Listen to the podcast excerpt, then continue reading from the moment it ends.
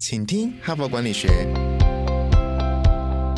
在这里，我们希望用轻松无负担的方式与你分享最新管理新知，打造属于你的哈佛 DNA。 我是节目主持人杨玛丽 Mary。 大家好，欢迎来到今天的 Podcast。 我优先要提醒各位听众，我们正在准备明年农历过年期间的特别节目哦，所以呢，我们的总下载的收听数已经将近700万了哈，所以我们在这里呢，非常感谢各位听友对我们的支持，也要邀请各位听友呢留言给我们，或者是留你的录音档给我们哈，各位的留言跟录音档都有机会哈上我们的 podcast 啊，在我们过年的特别节目里头跟各位听众做分享。那我们的活动的募集时间直到12月22号，各位听众呢可以到说明栏然后点击了解更多，或者是把本集呢听到最后，一定要听到最后来了解我们的活动办法。好，那接下来呢，我要开始进入本周的主题哈。那在岁末年终嘛哈，所以呢，大家一定重新在思考盘点，我2022年到底做哪些事情，我2023年是不是要做一些改变，我的人生的规划是怎样？那我们呢，一定绝大多数人都被公司逼着走，公司要做年度计划啊，要做未来的展望啊，甚至做1年。不止要做到3年，要做到5年。可是我们有没有想过，我们有没有做过我们的人生的规划呢？我们有没有盘点过我们2023年个人？我是讲的是个人哦，不是你的部门，也不是你的公司哦，个人要做怎样的规划呢？哈，所以我们这一周呢，就选了一个蛮个人的题目，说如果人生也是一个企业哈，人生呢其实也是一个不断像企业一样不断要变革、不断要创新、不断要创业的过程哈。如果人生就是一场创业，我们到底要怎么来规划我们的人生呢？那今天已经礼拜3了嘛，所以我礼拜1跟礼拜2已经陆续分享2篇哈佛商业评论上很棒的文章。那今天跟明天呢，我会分享1篇文章，叫做打造目的影响力，叫做 From Purpose to Impact， 那来谈谈说，其实我们 From Purpose to Impact 很多时候都用在企业，尤其是这几年我们都在谈 ESG， 所以 ESG 呢，我们在从西方来的思潮告诉我们，现在很多企业都要问第一个问题，我的 purpose 是什么，就是我这个企业存在的目的是什么。所以在今年的2022年的9月13号，我们还特别邀请了一个哈佛大学的教授岳阳，对台湾企业界的朋友做演讲。他就是一本畅销书的作者，就是《Purpose and Profit》这本书的作者叫乔治·塞拉芬，所以他给我们做了一个岳阳专题的演讲，也很多听众都参与了，很多贵宾都参与了。那事实上，我们现在企业在落实 ESG 呢，第一个问题就是要问说，那我们企业存在的目的是什么啊？我们对社会有什么意义啊？对环境有什么意义啊？我们要解决什么问题啊？那如果我们把这个人生也当做一个企业的话，那我们的人生到底目的又是什么呢？那这边蛮有趣的，这篇文章的作者呢是2位教授，一个是哈佛商学院的企管资深教授叫史考特，另外一个呢是畅销书作者，他叫做真诚领导力机构的总裁，他写了一本书叫《使命感就是超能力》，他是尼克·克雷格这2位教授2位作者所共同合写的。那蛮有趣的是，这2位作者就说其实我们如果来问一般的上班族或一般的主管说，哎，那你们企业存在的目的是什么？大家通常比较会回答。那我们就问说，那你人生存在的目的是什么？或者是你在这家企业担任这个主管这个领导人或这个角色，你的目的是什么？你个人的目的是什么？那就他们的经验就是我们比较擅长回答公司存在的目的是什么，我们很不擅长回答那我们个人存在的目的到底是什么。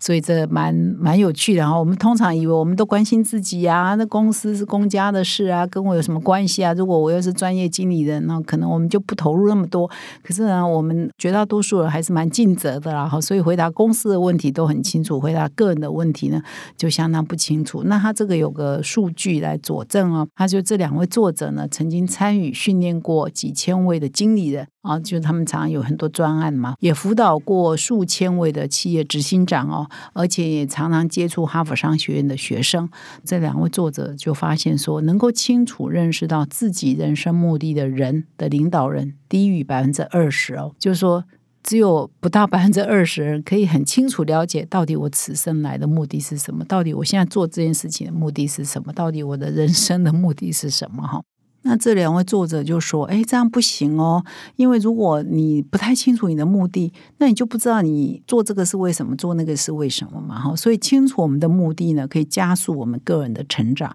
啊。当然，如果你在组织内服务，也会加速你组织的成长嘛。而且，当你知道你的目的的时候，你也比较有办法知道说你应该怎么实现你的目的，而实现你的目的的本身就是拓展跟深化我们个人的影响力嘛。所以这都是相关的。你要了解目的是什么，然后了解你的目的在哪里，然后你要怎么落实你的目的，那才有办法发挥你的影响力嘛。所以才能够呼应这一篇文章的标题 From Purpose to Impact， 从目的到影响力。那么首先呢，我们来分析一下哈，就是这篇文章分成几个层次展开啦。首先我们来了解到底什么是目的哈，先定义一下目的是什么。那么接下来呢，我们就要来分析说怎么样找到所谓的个人的人生的目的哈，这是第二层啊。那么第三层就是当你找到你人生的目的的时候，最重要是你要实践你的目的哈，怎么样落实你的目的嘛？那这样才能够发挥你的人生的影响力嘛。那最后呢，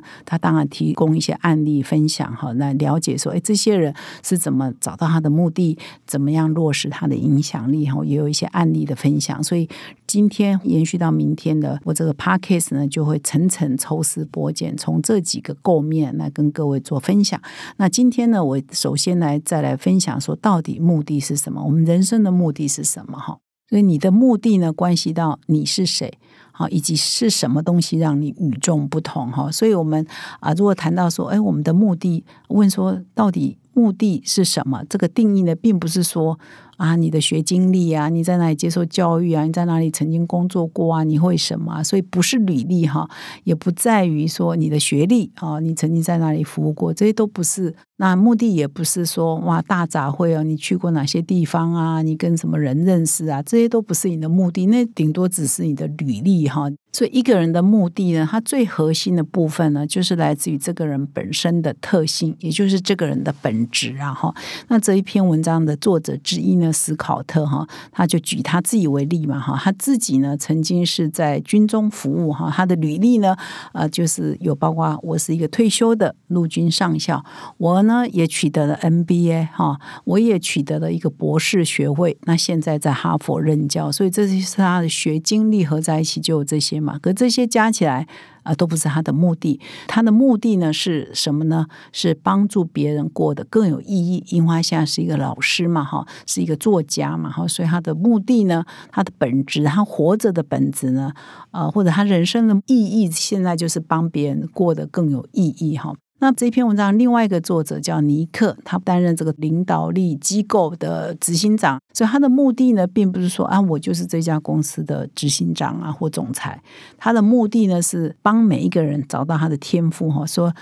找到最真诚跟最质朴的自己哈，就是他协助他的客户达到这些事情嘛，就他个人存在的目的。当然这也可能是组织的目的，那他是个人是一个创办人嘛，就变成他个人的目的哈。所以呢，总结。也就是说，什么是目的？个人的目的哈，那就是说跟你个人存在的价值啊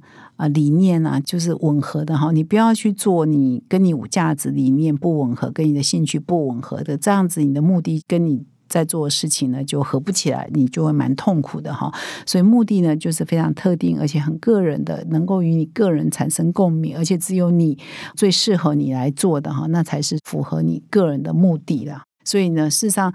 你要找到这个哈，不一定跟你以前读书是读这个，工作是做这个，有时候不一定相关哦。所以呢，你如果可以找到那个相关连结性哦，那你的生命的目的呢才会更极大化哈。你要怎么样实践你的目的呢，也会比较有能量哈，也比较可能会有影响力哈。那么当你了解了目的的定义哈，就是个人的目的到底是什么，这个个人的目的的定义之后呢，接下来我们就来分享说那如何找到个人的目的呢哈。那这篇文章两位作者的分享是其实并不容易哦，我不知道各位听众觉得你有没有很容易的了解你此生的目的是什么，你现在在你的工作上，你的工作的目的是什么，你个人，我是讲你个人哦，不是公司哦，不是组织哦，不是部门哦，就你个人，我不知道你容不容易找到了哈。那么如果你还没有找到的话，那你来听听看这篇文章怎么分享，如何找到目的。那他是说不管你是哪一国人，不管呢你是在哪一个产业，也不管你现在你的位阶，就是我们这一辈子呢活到现在呢，不管你活到哪个阶段，你都会不断的接收来自于一开始从你的父母嘛，后来从你的老师嘛，工作以后从你的主管嘛，从你的公司嘛，还有你认识的一些职场上一些关系相关人，然后利害关系人，我们都会得到很多很多的教诲，很多人给我们指导，形塑我们的世界观跟我们的价值观嘛，所以呢事实上在这么纷扰，就是每个人给你的讯息可能也是不一致的，可能也是冲突的，可能也是矛盾的，所以要在这么多冲突矛盾的资讯当中寻找到底自己的人生的目的是什么，其实并不容易。那所以怎么做呢？所以他就教了几招，就是第一个，你怎么挖掘你人生的目的。如果你现在是属于还不明的，你也不知道你要干嘛的，其实你可以按照他的建议来做这个练习。然后第一步就是挖掘自己的人生故事，找到你的主题曲啊，常常说我们的人生的主题曲是什么呢？可能从你个人的人生故事，你过去经历的事情去挖掘，或许是一个方式。那么怎么做呢？这里就举了几个例子了，就说先自问自答，先问自己几个问题，那你把它写下来。第一个是说，不要别人告诉你，也忘记别人曾经告诉过你什么，你就自己想。你最喜欢做什么事？从小到大，从你的孩提时代一直到现在，从小到大，不要管父母告诉过你什么，师长告诉过你什么，或者你的长官告诉过你什么，都不要，你就问你自己，你最喜欢做什么事呢？曾经有哪些事情，哪个 moment 呢，是你最强烈的记忆，你感受最深的，有吗？你要不要把它写下来？这是第一个问题。第二个问题就是说，那从你这个小时候一直到现在，你最具挑战性的几个经验是什么？那这几个经验怎么样影响你？比如说你曾经经过哪一个老师啊，或者经过哪个挫败啊，或经过哪个成功啊，或经过哪些特殊的事件，这些经验发生了之后怎么样影响你一直到现在。第三个问题就是说，那么你在目前的生活中最喜欢做哪些事情？哪些事情会让你感到非常自在？那么无需要伪装，也不需要勉强。那么这些问题呢，以上我提的三个问题嘛，你可以自问自答。那他说，如果你觉得自问自答还是不够，因为你还可能要一些闺蜜的意见啊，好朋友的意见啊，从小一起长大的哥俩好的意见等等，就是你也可以用小团体的方式找几个亲近的同才或者是朋友们来一起来帮你厘清你自己，到底你们觉得我做什么事情是我最快乐的时候？你们观察我，我做什么事情是最自由自在？最如鱼得水的时候，你们观察我，我经过什么事情之后改变很大的，都可以用这个方式呢把它记录下来，帮助你更了解你自己最适合做什么，或者是你的 talent 这个天分天赋到底在哪里。那么当你前面经过那个步骤，你大概就可以发现说，哎，你的目的哪样的目的是最符合你的，或者是本来就你天生的适合做那个的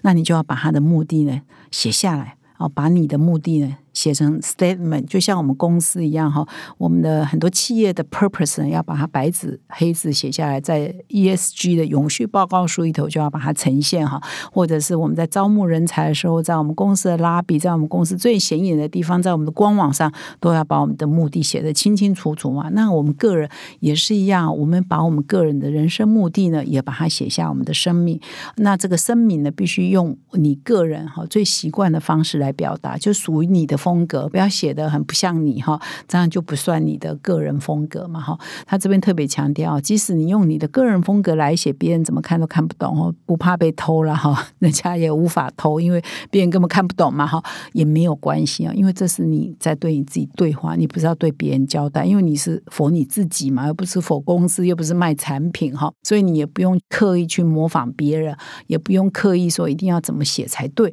反正就是最符合你的方式来把你个人的目的声明给写下来那么这里呢就举了一个例子步骤一跟步骤二这边就是举了一个匿名的经理人在进行这个环节，在寻找个目的的时候呢，他就回想说他这一辈子呢最喜欢做的事情到底是什么，他就回想说这位经理人是在苏格兰的乡下长大的，他非常喜欢在大自然里头进行探索。你可以想象嘛，小孩子啊，这是一个女生哦，用女字旁的她哈，她喜欢在原野里头跑跑跳跳啊，探索大自然。那她就特别提到说，她最难忘的一次经验是，她很想抓一只青蛙。所以呢，他就看到了一只青蛙，那后来就不见了，他就很想要把那只青蛙给找出来，所以他花了一整天哦，这苏格兰的乡下嘛，啊，找了每一个池塘哦，在这个苏格兰他的乡下地方，每一个池塘，然后每一个石头都翻开看。每一个石头都翻开看，那最后终于在天黑之前呢，找到了一只青蛙哈。那他非常的高兴哈，所以这一个童年的记忆让他即使到现在已经中年，不知道他几岁，这边没有写了哈，应该已经至少已经在工作了嘛，至少可能30岁以上了吧，他还是很难忘怀。那他觉得他这一个经验呢，在原野中，在乡下里头这样找青蛙这个经验呢，代表的是说，其实他的本质哦，就是说他很勇于探索嘛。你看他一整天呢，找遍每一个池塘，翻开每一颗石头，表示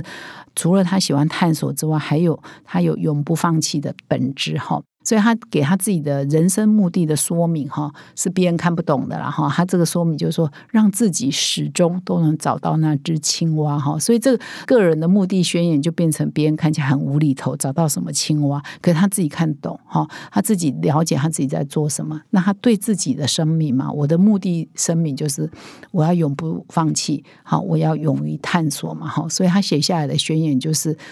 让自己始终都能找到那只青蛙哈，所以别人看起来呢莫名其妙，他自己每次看到这里呢就会心一笑。所以呢，他后来担任了某个企业的研发资深副总裁，做得非常的称职。因为那个目的宣言呢，其实在背后要显示的目的宣言就是说，他永远要勇于探索，他永远要永不放弃哈。这个特质呢，帮助他做任何工作都可以做得很好。那么第二个呢，他也举了另外一个例子，叫做凯西哈。那么这凯西呢，是这一篇文章两个作者之一的一个太太哈。那她本来呢，就是一个家庭主妇，那么在担任家庭主妇之前呢，全职妈妈之前呢，她也是从军中退伍的，然后陆军上校退伍啊，后来生了孩子就当了全职的妈妈。那当小孩比较大了之后，大家都会有这种经验嘛，小孩大了之后，她就想要回去职场，可是呢，她有几年是中断的，而且她也不可能再回军中嘛，所以她就不知道应该去哪里哈。后来她的先生呢就协助她，一直找到她的人生的目的哈，也是经过这样的 process 嘛，先定义哈你自己的目的是什么。后来她的目的宣言就是说，因为她可能当全职妈妈，那也辅佐她的先生嘛哈，所以她就觉得她的目的呢，一度就是说，哎，要扮演成功背后那个不断鞭策进步的力量哈，就是她个人的目的宣言。因为她鞭策她的老公啊，或者是鞭策她的孩子啊，帮她的老公跟他的孩子呢，可以人生更好，可是他自己呢，就变成是那个鞭策的力量哈，所以他就这样定义他自己。后来呢，他就发现说有一个工作非常适合他，是一个学校的董事会的一个席次哈，所以他也是用这个角色，我就是可以鞭策别人进步啊，我是可以那个等于是背后的推手哈，所以他用他这个角色呢的这个目的呢，然后去跟这个董事会说明说，他可以帮这个学校做董事会做哪一些事情，帮助学校更成功啊，就是帮助别人成功，就是他的目的吧哈。哎，他终于也得到他的位置哦，得到了一席哦，而且在董事会中做得非常的好哈。所以这也是另外一个例子，说先定义什么是目的，然后写下自己的目的宣言，然后按照这个目的宣言呢去进行他的工作，或者是完成他个人想完成的事情哈，给他自己动力哈，都是几个非常成功的个案哈，也是可以跟各位做分享。那么以上我分享这2-3个个案的目的宣言呢，都有一点外人看呢都会有一点无厘头，这到底在讲什么哈？所以这个宣言呢，还是再说明一下，它是写给你自己看的，你自己看呢会会心一笑，你自己看呢会拿到能量，那别人看可能不知前因后果，那这没有关系哈。所以以上呢是今天跟各位的分享，就是说我们人生呢也是要有目的的哈，那我们也是要写下我们个人的目的宣言哈 for 自己。那感谢你的收听，我们明天呢会继续分享这一篇文章的下半部，谈到如何实现我们的目的。最后呢，我要再一次提醒各位听众，已经听了我说了一整年的 Podcast 节目，现在呢邀请各位听众回馈你的想法。即日起，哈帕团队呢启动3项招募活动，让听众明年1月的农历过年期间有机会来上 Podcast 哦。你可以留下文字或录音档，分享3件事情。第一，你最喜欢的一集 Podcast， 说明为什么。第二，你对哈佛商业评论或哈帕有任何问题，请写给我们或录音给我们。第三，你想不想当一日主持人呢？有机会来访问 Mary 我或者是我们的团队，请到说明栏点击活动连结，请提供我们文字或录音档。募集活动直到12月22日，期待与各位听众相会哦。现在就注册 HBR 数位版会员，每月3篇文章免费阅读，与世界一流管理接轨，阅读更多管理大师的精彩观点。现在就开始。